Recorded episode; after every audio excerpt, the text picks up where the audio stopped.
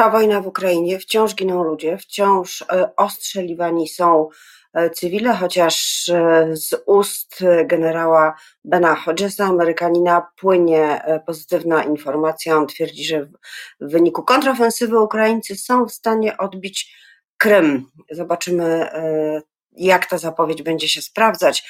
Dramat trwa wciąż w Palestynie. E, izraelskie buldożery na terenie szpitala Al-Shifa szukają dowodów na to, że byli tam lub są przetrzymywani zakładnicy. Na razie niczego nie znaleźli. E, tam e, ONZ nie sięga. To teren wyjęty spod zaleceń i apeli ONZ-u. Przerw humanitarnych nie będzie. W Polsce sytuacja znacznie lepsza, bo pełna optymizmu po tym, jak Szymon Hołownia wszedł w rolę marszałka Sejmu, wszedł w nią bardzo dobrze, przynajmniej tak twierdzi opozycja. Prawo i Sprawiedliwości podoba się to znacznie mniej o tym, jaka teraz jest e, polityczna sytuacja. Już za chwilę będę rozmawiała e, z moim gościem, Zuzanna Dąbrowska. Dzień dobry. A właściwie gościnią Marcelina Zawisza, posłanka partii Razem, wiceszefowa klubu Lewicy. Dzień dobry. Dzień dobry. E, pani poseł, e, ja wiem, że ten żart to jest suchar internetowy, ale e, przywołam go, bo znowu się pojawił. O tym, że razem niby razem, ale tak naprawdę osobno nie weszliście do rządu, nie weszliście do koalicji, a popieracie rząd i w dodatku jesteście w jednym klubie parlamentarnym z partią, która w tym rządzie jest. Jak to wszystko pogodzić? E, no przede wszystkim trzeba powiedzieć, że to, co dla nas było kluczowe, to wpisanie pewnych rzeczy do programu e, przyszłej koalicji, tak żeby zapewnić pewne gwarancje, głównie gwarancje dotyczące finansowania. Tutaj 8% e, na ochronę zdrowia, 1% na budowę mieszkań, 3% na naukę i badania i rozwój. To są takie podstawy, żeby móc de facto skutecznie rozwijać nasz kraj. I te rzeczy niestety nie znalazły się ze względu po prostu na ogólny charakter tej umowy koalicyjnej, a my bez tych gwarancji po prostu nie jesteśmy w stanie e, wejść do takiego rządu. W związku z czym e, tutaj mm, uznaliśmy, że e, do rządu nie wchodzimy, ale wotum zaufania jak najbardziej udzielimy, ponieważ w tej umowie koalicyjnej jest bardzo dużo rzeczy, które udało się wpisać, które szczęśliwie się tam znalazły, które będą realizowane. I to zarówno z tych obszarów społecznych, takich jak właśnie na przykład kwestie uregulowania w końcu asystencji osobistej, czy kwestie dotyczące praw człowieka, jak wpisanie e, osób LGBT e, i nienawiści wobec osób LGBT do kodeksu karnego, tak żeby mogło się osoby LGBT plus po prostu czuć w Polsce bezpieczniej. E, więc tam naprawdę szereg rzeczy udało się wpisać, w związku z czym to wotum zaufania poprzemy i zagłosujemy nie za. wystarczyło. Pewne zaufanie. Nie wystarczyło. Powiedziała Pani. E, to, o czym ja wcześniej mówiłam. Powiedziała Pani o aborcji. Nie powiedziała Pani o aborcji, a to w momencie, nawet zaraz po wyborach, kiedy już było wiadomo, jaka jest większość, kiedy wszyscy się już policzyli, to hasło aborcja było tym pierwszym, które mia, ma świadczyć o tym, że ugrupowania, powiedzmy jeszcze opozycji demokratycznej, po prostu się ze sobą nie zgadzają. Tak, oczywiście nie powiedziałam o aborcji, a to, jest, e, to są pierwsze dwie ustawy, które Lewica złożyła w tym Sejmie. E, pierwsza to jest ustawa ratunkowa Magdaleny Biejat, a druga to jest ustawa która w zasadzie wprowadza to, co my mamy w programie w pełni. To jest taka pełna ustawa, która zarówno e, te kwestie aborcji farmakologicznej, ale także dekryminalizacji bardzo szeroko omawia i bardzo szeroko reguluje. W związku z czym e, my te e, dwie ustawy wpisaliśmy, jakby Katarzyna Kotulej napisała, złożyliśmy jako klub i mamy nadzieję, że zostaną procedowane. Szymon Hołownia zresztą zapowiedział, że będą, w związku z czym mamy też nadzieję, że uda się zorganizować wysłuchanie publiczne, po to, żeby przekonać tych, którzy nie są przekonani. Tego to również nie udało się wpisać w umowę, dokładnie tak samo jak związków partnerskich E, czy małżeństw osób e, tej samej płci, w związku z czym e, to są takie rzeczy, które na pewno będą się pojawiać jako projekty poselskie, ponieważ jak z tego co rozumiem, taką umowę mają te partie, które tworzą rząd, to znaczy jeśli nie będzie czegoś zapisanego w umowie koalicyjnej, to partie mają możliwość złożenia po prostu projektów poselskich i próbę budowania większości dla tych projektów. Myślę, że wszyscy posłowie, którzy znaleźli się w Sejmie, którzy wcześniej byli w opozycji, a teraz będą mieli możliwość tworzenia współtworzenia rządu. E, są to winni kobietom, żeby uregulować te kwestie dotyczące praw e, do przerywania ciąży, ponieważ e, mamy mas masową mobilizację kobiet, to znaczy nigdy wcześniej nie mieliśmy takiej frekwencji. Mamy ogromne ogromne grupy kobiet, zarówno młodych kobiet, jak i starszych, które poszły do wyborów i głosowały w tym w dużej mierze dając właśnie e, partiom, byłym partiom opozycyjnym tę większość, wymarzoną większość, e, o którą zabiegali. W związku z czym myślę, że to nie powinno podlegać wątpliwości, nie powinno podlegać dyskusji, tylko to powinno być po prostu uregulowane najszybciej, jak to jest możliwe. Nie odwoływanie się do żadnych kruczków, do żadnego przedłużonego procesu, po prostu trzeba zagłosować za tą ustawą i trzeba ją przyjąć, bo wszyscy politycy są to winni kobietom. No a czy polityczki lewicy policzyły już e, tych e, posłów i posłanki trzeciej drogi, którzy ewentualnie mogliby zagłosować chociaż za ustawą tak zwaną ratunkową, bo z różnych deklaracji e, w mediach wynika, że jest taka grupa posłów. Jak ona jest duża i czy wystarczy do większości i czy być może tak będzie, że niektórzy posłowie trzeciej drogi nie zjawią się na głosowaniu lub wstrzymają od głosu? Myślę, że, znaczy inaczej, jesteśmy w trakcie liczenia, ponieważ te osoby, o których wiemy, które deklarowały się medialnie, czy deklarowały się w trakcie debat, są nam dobrze znane. Próbujemy teraz zrobić, stworzyć listę e, posłów i posłanek, z którymi chętnie byśmy się spotkali, również z organizacjami kobiecymi, po to, żeby przekonać ich do zagłosowania za lub wstrzymania się od głosu, w związku z czym mam nadzieję, że e, takie spotkania się odbędą. Te ustawy zostały złożone w tym tygodniu, w związku z czym jeszcze musimy chwilkę poczekać, e, żeby zobaczyć po prostu, jaki będzie, e, jaki będzie harmonogram procedowania. E, I my też naprawdę będziemy naciskać na to, żeby te konsultacje społeczne w ramach Sejmu odbywały się realnie i żeby właśnie takie wysłuchania publiczne również miały miejsce, bo to również będzie tak naprawdę przyczynek do tego, żeby przekonywać posłów, e, którzy nie są przekonani albo którzy uważają, że e, dane przepisy e, stoją w sprzeczności z ich sumieniem, że to są po prostu przepisy, które powinny być wprowadzone, a sumienie każdej osoby indywidualnie powinno decydować, czy z nich korzysta, czy nie. A jak to jest w środku w klubie lewicy teraz? No bo Przecież podczas posiedzenia klubu omawia się i będzie się omawiać kwestie głosowań, poparcia konkretnych przedłożeń. Tych przedłożeń będzie teraz całe mnóstwo e, i trudno jest podjąć, podejmować decyzję w głosowaniu, jeżeli e, jedna z partii ma założenie uczestnictwa w koalicji, a druga ma założenie nieuczestniczenia w tej e, koalicji. Jak wy to poukładacie?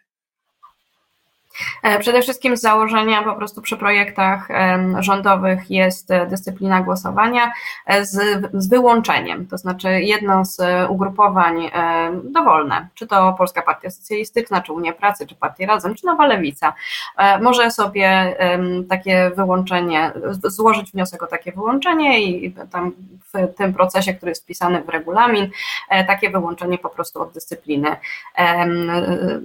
uzyskać. W związku z czym to nie nie jest e, tak, że tutaj e, nie pomyśleliśmy o tym, e, żeby zabezpieczyć jakby wszystkie, wszystkie strony. To, co dla nas jest najważniejsze, to żeby zapewnić jedność lewicy. Pomimo tej trudnej sytuacji, w której się znaleźliśmy, szanując wybory naszych kolegów i koleżanek, że chcą współtworzyć ten rząd, my po prostu musimy też również zadbać o to, żeby w sytuacjach, które dla nas będą ważne, po prostu mieć możliwość zagłosować inaczej i z, tego, z tej możliwości po prostu korzystać za każdym razem, razem, kiedy po prostu uznamy, że dany projekt jest dla nas nieakceptowalny. E, I myślę, że tutaj będzie e, to od nas wymagało, co prawda, dużo dobrej woli, żeby się dogadywać, ale tej dobrej woli szczęśliwie jest bardzo dużo. Czy plan jest taki, żeby Włodzimierz Czarzasty i jego najbliżsi współpracownicy, te osoby, które wejdą do rządu, Krzysztof Gawkowski, e, na tyle mocno związali się z obozem liberalnym, żeby razem tworzyło partię z dużych liter prawdziwej lewicy? To jest plan? To nie, Nie, absolutnie nie jest taki plan. My naprawdę dbamy o tą jedność lewicy, bo wiemy, że e, wtedy wygrywaliśmy, kiedy byliśmy wspólnie i kiedy wspólnie startowaliśmy i kiedy wspólnie e, pracowaliśmy przez ostatnie cztery lata. E, w związku z czym nasz plan jest taki, że po prostu my jako partia razem pozwalamy sobie zachować pewną swobodę dotyczącą krytyki, dotyczącą o to, żeby te przepisy będą się pojawiać, te ustawy, które będą się pojawiać, w większym stopniu walczyć o to, żeby tam były rzeczy, które po prostu dla nas są ważne, bo w sytuacji, w której nie jesteśmy w rządzie nie tworzymy e, tego rządu, e, mamy pewną większą swobodę do e, walki o kwestie programowe, bo też tym osobom, które nie są w rządzie, po prostu więcej wolno. E, w związku z czym e, my będziemy się uzupełniać, bo też wiemy, jakie mają pomysły nasi koledzy i nasze koleżanki, jeśli chodzi o konkretne rozwiązania, czy o rozwinięcia pewnych rzeczy, które znalazły się w umowie programowej. To są dobre rzeczy, które my będziemy wspierać. Będziemy zabiegać o to, żeby miały po prostu finansowanie ministra finansów oraz premiera.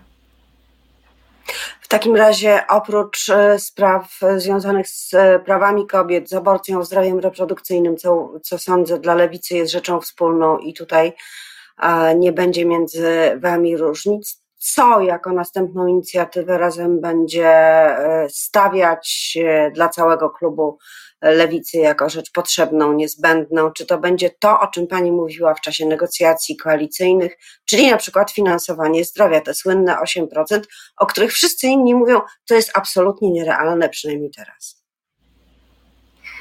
E, tak, my o tym, że finansowe, zwiększenie finansowania ochrony zdrowia jest nierealne, słyszymy już od 30 lat i problem jest taki, że widzimy, jak wygląda system finansowania ochrony zdrowia, kiedy realnie próbujemy skorzystać z ochrony zdrowia e, i kiedy musimy czekać wiele miesięcy na wizytę, która po prostu uratuje nasze, e, jeśli nie życie, to na pewno zdrowie, nasz dobrostan i umożliwi nam powrót do pracy, kiedy nie jesteśmy w stanie uzyskać rehabilitacji, kiedy nie jesteśmy w stanie uzyskać terminu operacji, E, i naprawdę musimy zacząć traktować zdrowie priorytetowo, bo inaczej po prostu ten system, który my mamy w Polsce, on nie będzie działał. E, Prawo i Sprawiedliwość ujawniło, że zadłużenie szpitali to już jest prawie 20 miliardów złotych.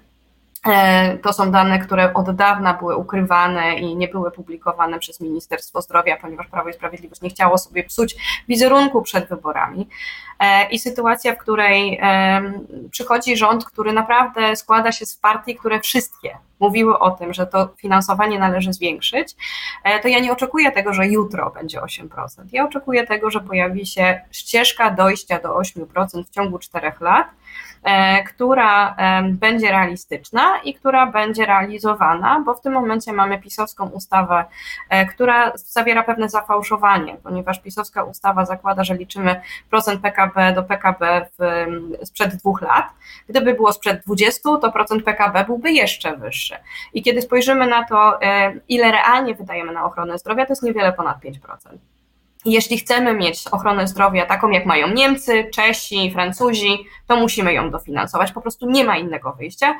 E, I myślę, że stąd też wynika ten, ta dyskusja na temat tego, tego, kto powinien przejąć Ministerstwo Zdrowia. Więc tak, e, te pierwsze ustawy myślę, że będą również obejmować kwestie zdrowotne, ale również myślę, że tutaj będziemy e, już rozpoczynać pracę z naszymi przyjaciółmi w, z Nowej Lewicy w sprawie e, ustawy o budownictwie mieszkaniowym, tak żeby po prostu zapewnić to finansowanie, o którym również mówiliśmy w trakcie negocjacji, e, żeby samorządy miały środki do tego, aby te mieszkania na tani wynajem, tak żeby kwiaciarki, taksówkarze, pielęgniarki, nauczycielki miały alternatywę, czy chcą kupić mieszkanie na własność, czy chcą wynajmować e, w ramach taniego wynajmu od państwa, od samorządu, E, tak żeby e, po prostu ta alternatywa była realna i ta wolność była realna, bo w sytuacji, w której po prostu zostaje nam tylko i wyłącznie możliwość kupna mieszkania, to nie jest wolność, bo większość Polaków nie posiada zdolności kredytowej oraz wikłanie się w kredyty na kilkadziesiąt lat, to jest tak naprawdę no bardzo, bardzo ciężka decyzja dla wielu gospodarstw domowych e, i taka alternatywa dla mieszkańców Wiednia, Berlina e, czy innych, e, innych miast w, w Europie istnieje.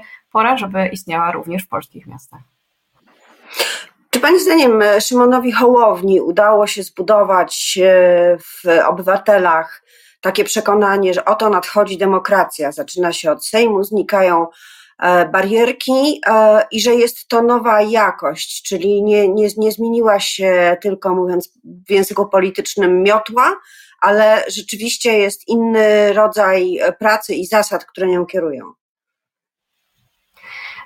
Przed Szymonem Hołownią jest naprawdę ciężkie zadanie i myślę, że było widać elementy tej zmiany już w trakcie tego posiedzenia e, we wtorek, e, gdzie zgodnie z regulaminem dopuszczani byli ministrowie, e, którzy mimo tego, że już złożyli dymisję i są pełniącymi obowiązki, byli dopuszczani do głosu.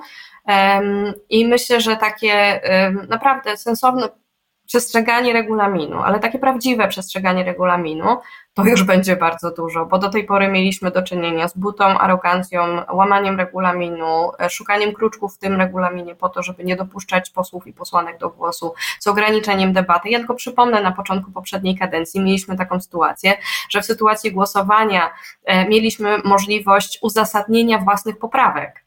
Tego nie było po, przez ostatnie trzy lata. E, I powrót do tych standardów, które były wcześniej, ale również rozwinięcie tych standardów tak, żeby realnie prowadzić demokratyczną debatę, czyli to, o czym mówił marszałek Hołownia, e, czyli właśnie na przykład rozpoczynanie posiedzenia od pytań e, szefów klubów e, do premiera. Myślę, że to będzie coś, co pokaże, że demokracja i debata to jest tak naprawdę wizytówka polskiego parlamentu i tego sobie wszyscy życzymy.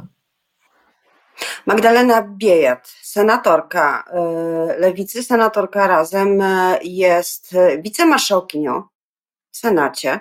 Czy to jest udział we władzy, czy to jest udział y, w koalicji, taki trochę nieśmiały, zawalowany, czy, czy wy nazywacie to inaczej? Skąd się wzięło to stanowisko? E, myślę, że z ogromnych kompetencji, umiejętności oraz ciężkiej pracy przewodniczącej Biejat. E, co do tego, że ona powinna być nominowana na to stanowisko, nikt nie miał absolutnie żadnych wątpliwości. To jest sygnał, że my naprawdę jesteśmy jednym klubem. E, że to jest dla nas po prostu ważne, żeby tą jedność klubu podkreślać. E, i myślę, że tutaj e, właśnie nominacja senatorki Biejat na to stanowisko wicemarszałkini dokładnie to pokazuje i my jako partia Razem e, słyszymy takie głosy, że no tutaj będziemy mieli plan, żeby wyjść z tego klubu z hukiem. Nie jest to prawda. Gdybyśmy, nie, gdybyśmy chcieli wyjść z tego klubu, to byśmy do niego po prostu nie wchodzili. Naszym celem jest to, żeby tworzyć e, lewicę i żeby doprowadzić do sytuacji, w której ta współpraca będzie e, jak najsprawniejsza i myślę, że tutaj ten sygnał został dany jednoznacznie, że ta współpraca to jest współpraca na lata. Nawet jeżeli e, wicepremier e, Krzysztof Gawkowski będzie musiał podnosić rękę za rozwiązaniami, które razem nie będą się podobać, bo pewnie tak się kiedyś zdarzy. No myślę, że tak się zdarzy, ale y, mamy też wpisane właśnie bezpieczniki w regulamin po to, żeby się wzajemnie informować o sytuacjach, e, kiedy takie właśnie zdarzenia będą, e, będą w trakcie głosowania się pojawiać, w związku z czym myślę, że tutaj e, będziemy jak najuczciwiej, ale również z pewnym zachowaniem autonomii komunikować i, i, i ta współpraca. E, myślę, że po prostu zobaczymy, jak to wyjdzie w praniu, ale ja naprawdę jestem pełna dobrej woli. E, widzę, że Nowa Lewica również jest pełna dobrej woli, w związku z czym myślę, że tutaj e, będziemy pomimo tych różnic, które na pewno będą się pojawiać, myślę, że spokojnie uda nam się utrzymać tę współpracę i, i to porozumienie, które mamy obecnie. Bardzo dziękuję. Gościem Rzeczy o Polityce była pełna dobrej woli posłanka Lewicy, wiceszefowa klubu Lewicy, partia Razem Marcelina Zawisza. Życzę Państwu i Pani, y, Pani posłanko bardzo dobrego dnia. Do zobaczenia. Dziękuję wzajemnie.